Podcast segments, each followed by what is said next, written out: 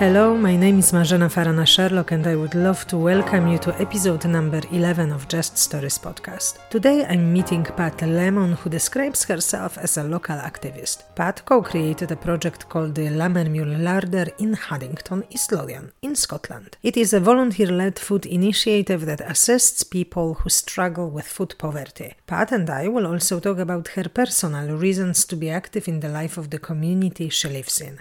I hope you'll enjoy it. Today I'm in the Bridge Centre in Haddington. I'm meeting with Pat Lemon to speak about her involvement in the Larder Community Food Initiative in Haddington. Pat, before we go into the initiative, I would like to ask you about yourself and your involvement within the community. How did it all start? Well, I would say that I've been probably a community activist for about 15 years now in Haddington, if not longer. For as long as I can remember, I've been a volunteer in some form or capacity, either as a, community councillor, a member of the local events group that organised events in the town and the Haddington Festival, and I've always wanted to help my community. When we had the first lockdown in March, I was on furlough from Oxfam, who was my employer at the time, and I thought I can't sit in the house and do nothing. It's just not me. I'm like a collie dog. I become self-employed. I find something for me to do. There's nobody to throw the ball for me to chase. I've got to throw the ball myself and chase it. Round about May, I decided I was enjoying it so much, I was getting more out of my voluntary work than I had been out of my paid work. I decided it was time for me to make a, a life changing decision, which was to give up a full time job and become a full time volunteer. That is quite a big step. It was a huge step. I'm not sure if my husband would agree it was the right step for me to make, but for me personally, I'd been feeling for a long time that there had to be more then basically I, I needed a better life work balance and I just didn't have that. I enjoy my work, I enjoyed being with my volunteers, I enjoyed selling, it's what I'm very good at, I enjoyed merchandising, and I enjoyed still my little voluntary work I was doing as part of the community council. But by throwing myself into 100% volunteering, helping the community, I just had a reality check on myself. I was lucky enough to be in a position where I knew we didn't need two wages coming into the house. Plus, I hit six 60 and I thought, I'm not doing this till I'm 67. I've found since the first lockdown that I'm actually a facilitator. I can make things happen. I'm good at organising things. I enjoy meeting people. I'm well known in the community and I can make a difference to my community by doing what I'm doing. And that's when the larder idea started to come out. Basically, I became part of the resilience team in Haddington that was responding to emergency calls. I felt it was my duty to do that as well because I'm the vice chair of the community council. I began assisting people get their prescriptions, get their shopping. I built up relationships with people that were isolating, that were unable to come out the house or well shielding. I also started a lending library, which was a book lending library, and we're actually sitting in a hall that is quite large. And at one stage, we had boxes all up one side of the hall that were full of books. We had DVDs and we had jigsaw puzzles of all things. It started because the resilience team, when they were dropping off shopping, people were saying, I don't suppose you've got any books that we could swap. Or I don't suppose they've got a jigsaw. You know, anybody's got a jigsaw because I'm not allowed out the house. And then myself, Chris McCune, uh, Fiona McCune, and Graham Samuels, who are all community councillors, thought, you know, actually there's a need for us collecting books and jigsaws and dropping them off at people. At its height, we had, I think, 500 followers and we had between 90 and 100 regular users of the library service. We only actually wound that down at Christmas because people were starting to get out again. It was before Christmas. But it helped people at a very bad time in their lives to keep them occupied. Pat, I just want to ask a wee bit more about your personal story because you've mentioned that you feel like you've been an activist for almost all your life. How did it come about your interest in getting involved within community? Do you remember what happened that, yes. that you've decided that actually this is something that I would like to do? Oh my goodness. I've been, I think probably the best way to sum up is fighting all my life. I have a son with special needs and I have a brother with special needs as well, an older brother. I've never been afraid to question authorities, especially doctors, etc., and ask questions to find out more about my son and to find out more about my brother. And I think when I managed to get my son into supported accommodation and my brother into supported accommodation as well, I suddenly had emptiness syndrome.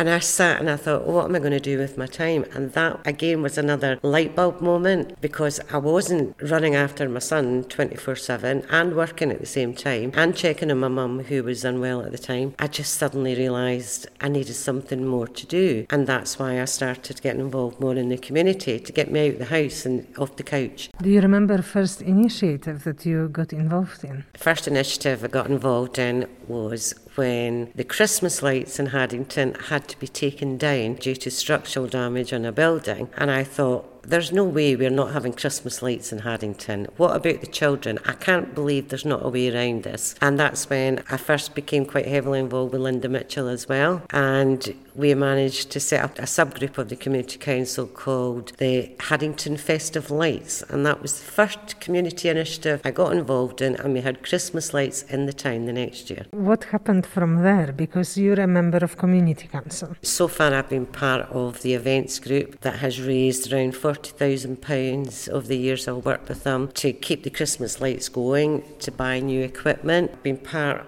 of helping organise the Haddington Festival. The funniest thing, it wasn't funny at the time, but I can laugh at it now. There was a picture popped up on my timeline on Facebook, and it was from 10 years ago, and it was a hustings we had in Haddington, and it was for coming up for the elections again, and we were having a, a hustings, a political hustings. I chaired it with uh, the head boy from Knox Academy at the time, and during the hustings, a gentleman in the audience came into the hall half naked with a sandwich board on. I couldn't believe it. I didn't know where to look. Shouting something about one of the people that were sitting on the panel. I just didn't know what to do. I was just so taken aback. I went, leave the hall now. At the time, I was shocked. See, when I look back on it now, I just laughed my head off. I can't believe. A half naked man in Haddington at Hustings making a political statement. That was probably the funniest thing. Something that was the most memorable so far and got the spirit of the community really going. From your perspective or from feedback that you maybe have received later on? One of our festivals, Carnival was the theme, and we had all different kinds of bands there playing in the festival. And the Haddington Pipe Band, who are just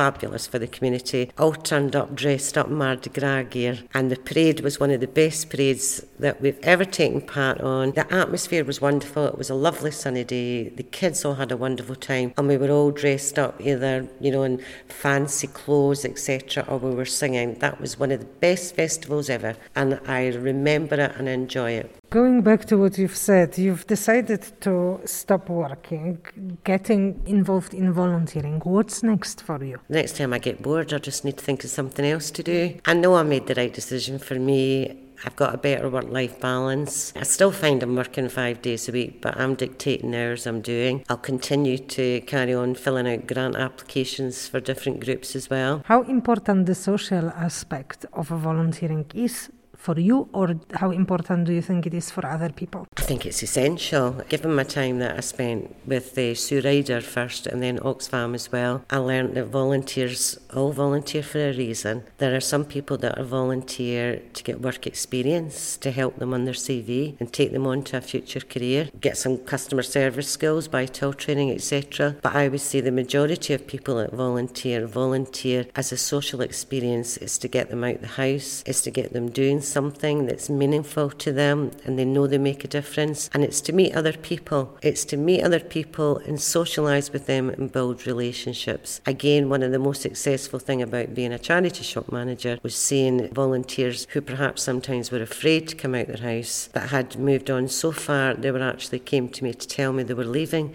because they'd managed to get a job. And how would you say COVID changed volunteering? What opportunities arose, but also what were the disadvantages of the pandemic? I think, from my point of view, and the volunteers in here, it presented the opportunity to volunteer. I think to the majority of people that volunteer in charities or attached to other different groups or bodies, it was terrible for them because they were losing that social interaction. They were losing the meaning to get out of the house in the morning. And I think they suffered mental health problems because of it. I think it was terrible. And I think there's a need, should this ever happen again, for mental health issues to be addressed. This is Just Stories podcast. I'm Marzena Farana Sherlock and I meet with people to find out about stories, places, and initiatives that are part of their history. The economic and social consequences of the COVID 19 pandemic have been particularly severe for low income households in the United Kingdom. According to the official statistics in Great Britain, the pandemic has resulted in reduced income levels for approximately 8.6 million people, and 2.6 million people are struggling to pay for essential goods and services such as food and energy. Even before the COVID 19 crisis, food insecurity was on a rising trend and one of serious concerns facing low income households. Today I'm visiting the Lammermuir Larder, a food initiative in Haddington, East Lothian in Scotland. I am talking to Pat Lemon and volunteers about their work. Welcome to the larder. It's a Friday. It's normally one of our busiest days. It's not too bad today though. These are the larder cupboards. In here we have tin fruit, custard, toilet rolls, mixture of things. Non-perishable items are all kept in here. Large amount of cereals because not every child is going to like uh, Weetabix or anything like that. So if we've got a family, we'll give them say cornflakes, but we'll also, if we've had Cocoa Pops, we'll put them out to the kids. Curry sauces, beans. We go through lots of beans. Fray Bentos pies are very, very popular, as is pasta, spaghetti, tinned meats, chili con carne. We're very lucky because some of the businesses in the town centre actually donate a lot of this to us as well. They just say, let us know when we're going to run short of it. These are the tables here where we make up the orders. The most we've had in one day has been five orders, so we've had five tables ready to go. Today we've got three orders going out. Two are a mixture of food and animal products as well. And we've got just already been made up with an order going out for dog food. We're very lucky. We've got a partnership agreement going with the Paws Pantry at the Edinburgh Dog and Cat Home, and they've given us an abundance of dog food and cat food. Just need lots of pussies and dogs for all this. We've got fresh fruit here. Fresh fruit goes out with the orders. We always put it out unless somebody says they just won't eat it. Bananas, apples, oranges. We've also got potatoes that are donated by the chip shops in Haddington. Biscuits lots and lots of biscuits because everybody needs a wee treat now and again. We have toiletries that we keep in a separate section through in a big hall. We have a cupboard through there where we have washing up liquid, deodorant, shower gel. Just don't keep that with the food. And we have a fridge. Oh, come with me. We'll walk this way. We'll go to the next part. That's the ladies making up the orders to go out. They normally go out just after 11 o'clock. They're delivered to the door. That's the agreement we have with the Bridge Centre who've allowed us to operate from here at the moment, is we deliver it to it so people can't just walk in because people work in this place as well. But the Lamp of the Lothians and the Haddington Bridge Centre have been absolutely wonderful allowing us to continue with this food project. And in the fridge, we've got cheese, all kinds of uh, liquid cereals, we've got butter, etc. We also are very lucky to have frozen meals. These are freshly made for us and then frozen, and we keep them in here. These are made by our community kitchen. These go out to people that are in homeless accommod- accommodation or people that have got inadequate cooking facilities. We also, from time to time, get phone calls from people where their cooker's broken. Their new cooker's not going to be delivered for a week. They've got children, can we help? But they've got a microwave. So we supply lasagna, beef stew, cottage pie, fish pie, chicken casserole, nice wee selection there. It's quite a nice menu, yeah, it is. It's wonderful. And naturally, all types of freezer checks and fridge checks are done. But our community kitchen, they've been absolutely great. So we're working together, forming partnerships with different groups all the time to get the word of the larder out there. This is uh, three volunteers in today. Uh, have a laugh as well. I Always make the time for a coffee and a biscuit. You've got to do that. so how are we getting on with the orders, everybody? Good, good. Um, I don't know. I'll see what we need from the. We get support from East Lothian Food Bank based in Tranent. So once we make the shopping list up on a Friday, if we're short, say for example we've run out of tuna, I would phone them and say, "Have you got any tuna you can give us?" Because we get that free. If not, we'll have to buy it. Um, so yeah, the orders are doing fine. Um, you know, quiet day today. I think that introducing the fresh fruits making a difference because we want people to eat healthier and we realise that the tins are practical but they're not necessarily nutritious. Mm-hmm. I like to help people and there's always, you know, you think if I was in this situation, who would help me? And there's a variety of people that we support, and it could be any one of us at any time. So why not? And I enjoy it. What would go to a typical bag? We have a shopping list. Pat deals with all the orders because it's a confidential service. I only know the person that's in receipt of them by the number, by the reference number at the bottom. And this is an order for a single person. Whoever it is is having some tins of chilli. They're looking for canned mince and meatballs. A Fray Bentos pie, as Pat said, very popular. Dried spaghetti, so that's somebody that cooks. And they've also asked for a meat voucher. So Kevin Watt, our local butcher, has agreed to accept our vouchers and we put them out in five or ten pounds so that we know people that want to cook get a meat voucher. If you don't cook, you can get a Scotch pie or sausage roll or something. So you're getting something different. We've got toiletries, this person, a lot of spray cleaner because everybody's at home just now. We need to put out lots of antibac. Um, soap powder um, for the washing machine, expensive. So we buy boxes and break it down into little packs. And toothpaste, so there can be anything. And then dog food, it's whether it's dry or wet dog food or cat food. And we do fresh mar- uh, margarine and bread and milk. And Pat picks up.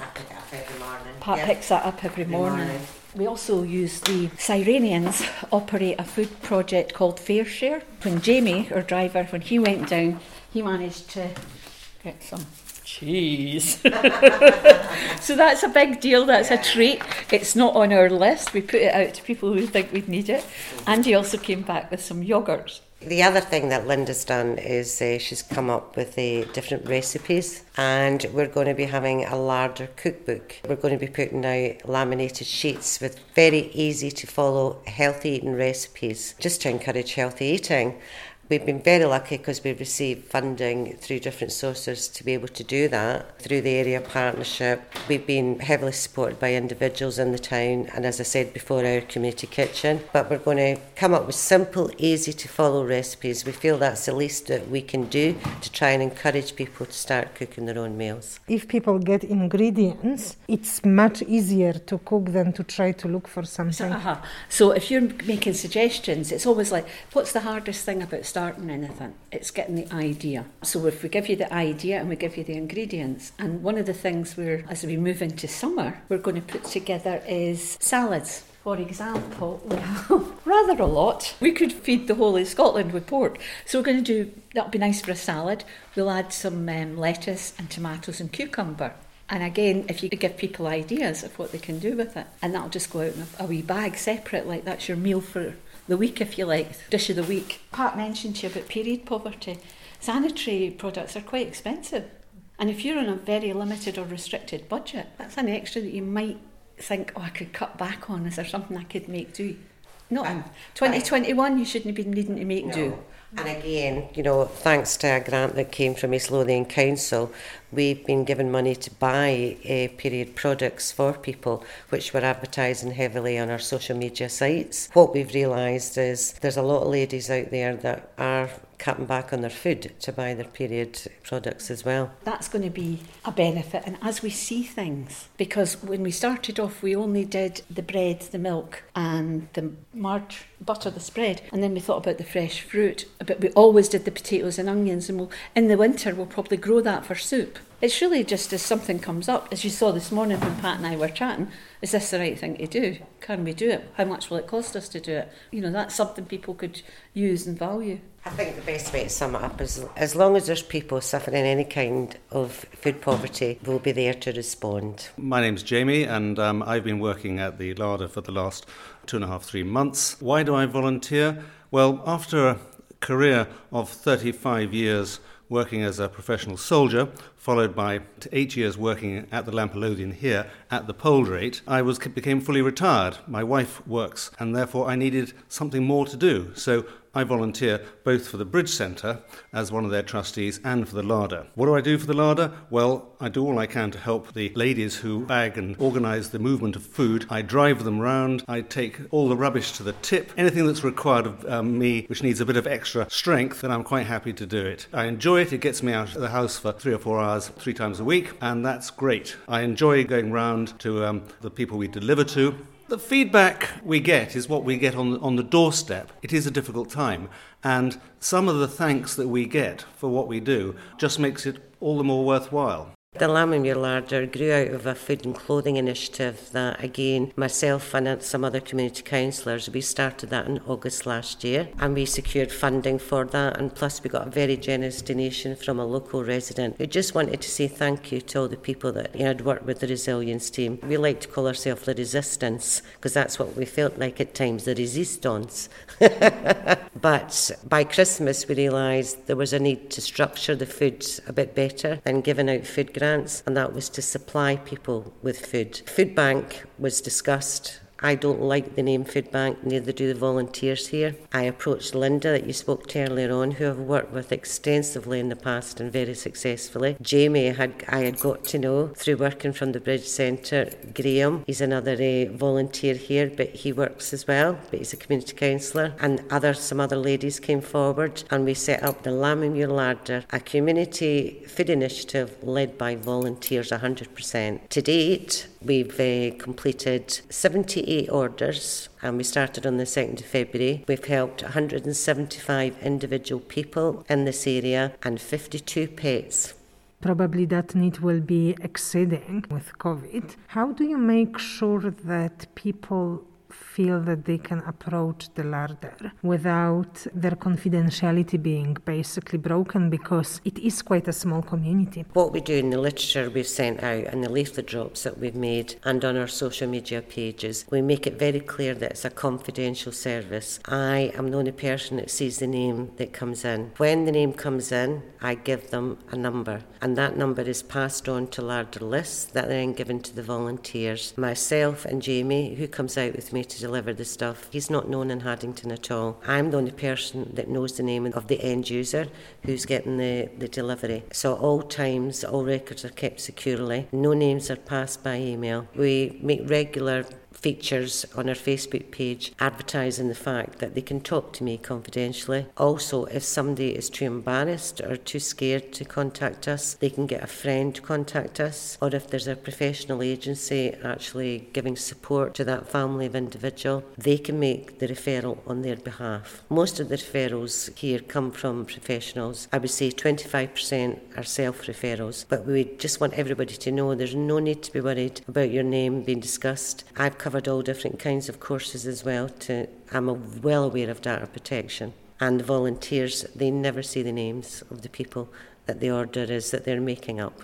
Can a person get any additional support when they are making self referral to the larder? Yes. Occasionally we come across people that, after talking to them, either when they've made the initial self referral or when we're making the delivery, that will say, Can you help me with my, say, my gas and electricity? I'm struggling to make payments there. We give them a leaflet and we give them a booklet from East Lothian Council in their first delivery that gives them all the emergency numbers. At the same time, we have direct access to somebody that works within welfare benefit section and we can pass on their mobile number to that individual. We can't guarantee they're going to phone, but at least we know we've given them the best advice we can and we've given them contact phone numbers. We can also help them with perhaps encouraging them to go and see the doctor if we find when we're talking to somebody on the doorstep that they seem particularly low. I mean, we're not social workers, we don't have any training, but if somebody is just saying they're having a really bad day, we can try and encourage them to speak to somebody. Can you tell me what does it mean to you to have the contact with people? Because as you're saying, you will have those conversations on the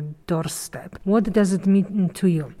It means everything. It makes a huge difference to us knowing that we can make a difference just by knowing the members of our community and knowing the best people that they can speak to. It just feels like you've made a difference. You've not just lightened up their day because it brought them some shopping. You've also said hello. You've shown that you care enough. We all make a big issue about this caring and making shapes of hearts with our hands. And I wonder how many people actually practically do that. I feel all the volunteers at the Larder are doing that and more. Nobody's paid to do this. We do this because we want to make a difference. So it's not just food, it's a care package we're delivering at the same time. Big relationships being built up. One of the nicest things, and I know it sounds terrible, but it really isn't it. One of the nicest things is when you're ready to let go and you can say, right, are you coping okay now? Yes, I'm doing fine now. Thanks for that help out. I was just going through a bad time, but I've got my benefits sorted out, or I'm about to return back to work after furlough, and they've moved on and they don't need you anymore. And that's the biggest smile that you can give is knowing that you've helped, you've made a difference, they've not become totally dependent on you. People have moved on. If you were to say the most powerful stories from the period that you've yeah. had, I'm not asking about individual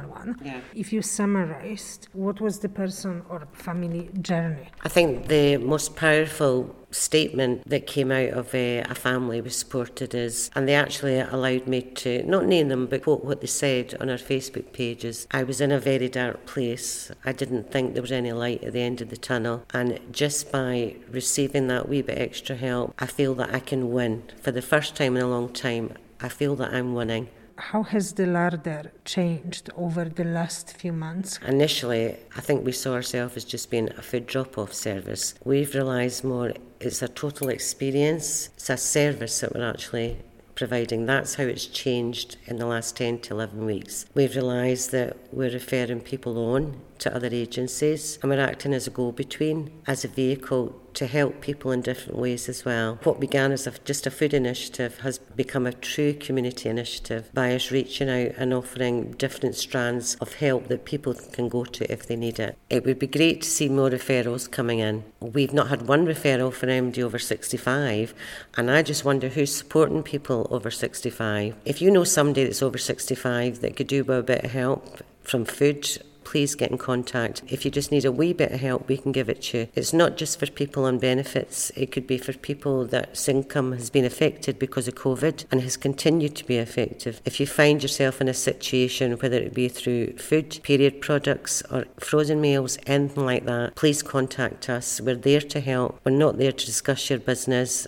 all we want to do is give you a bit of hope and realise there's light at the end of the tunnel and just help you in any way we can. But don't hesitate to contact. What I would like to see the Lammermuir Larder grow into is its own type of group that will develop with a community hub. I would like larger premises because we can't stay here indefinitely. When the groups start to come back to the Bridge Centre, we will need larger premises. It would be great to have a cafe in the larger premises where people could drop in for a chat. It could be an internet cafe as well. It would be good to have cooking facilities, so perhaps we could do some cooking courses for people. I'd like to have office facilities so that welfare rights people can actually do one to ones interviews with people to help them. A proper community hub where the community can come in, they can pick up leaflets, they can ask for advice, we can help them with maybe photocopying and printing as well, and also at the same time encourage volunteering so more people like Pat Lemon, Linda Mitchell, and all the other volunteers attached to Larder can be the volunteers of the future.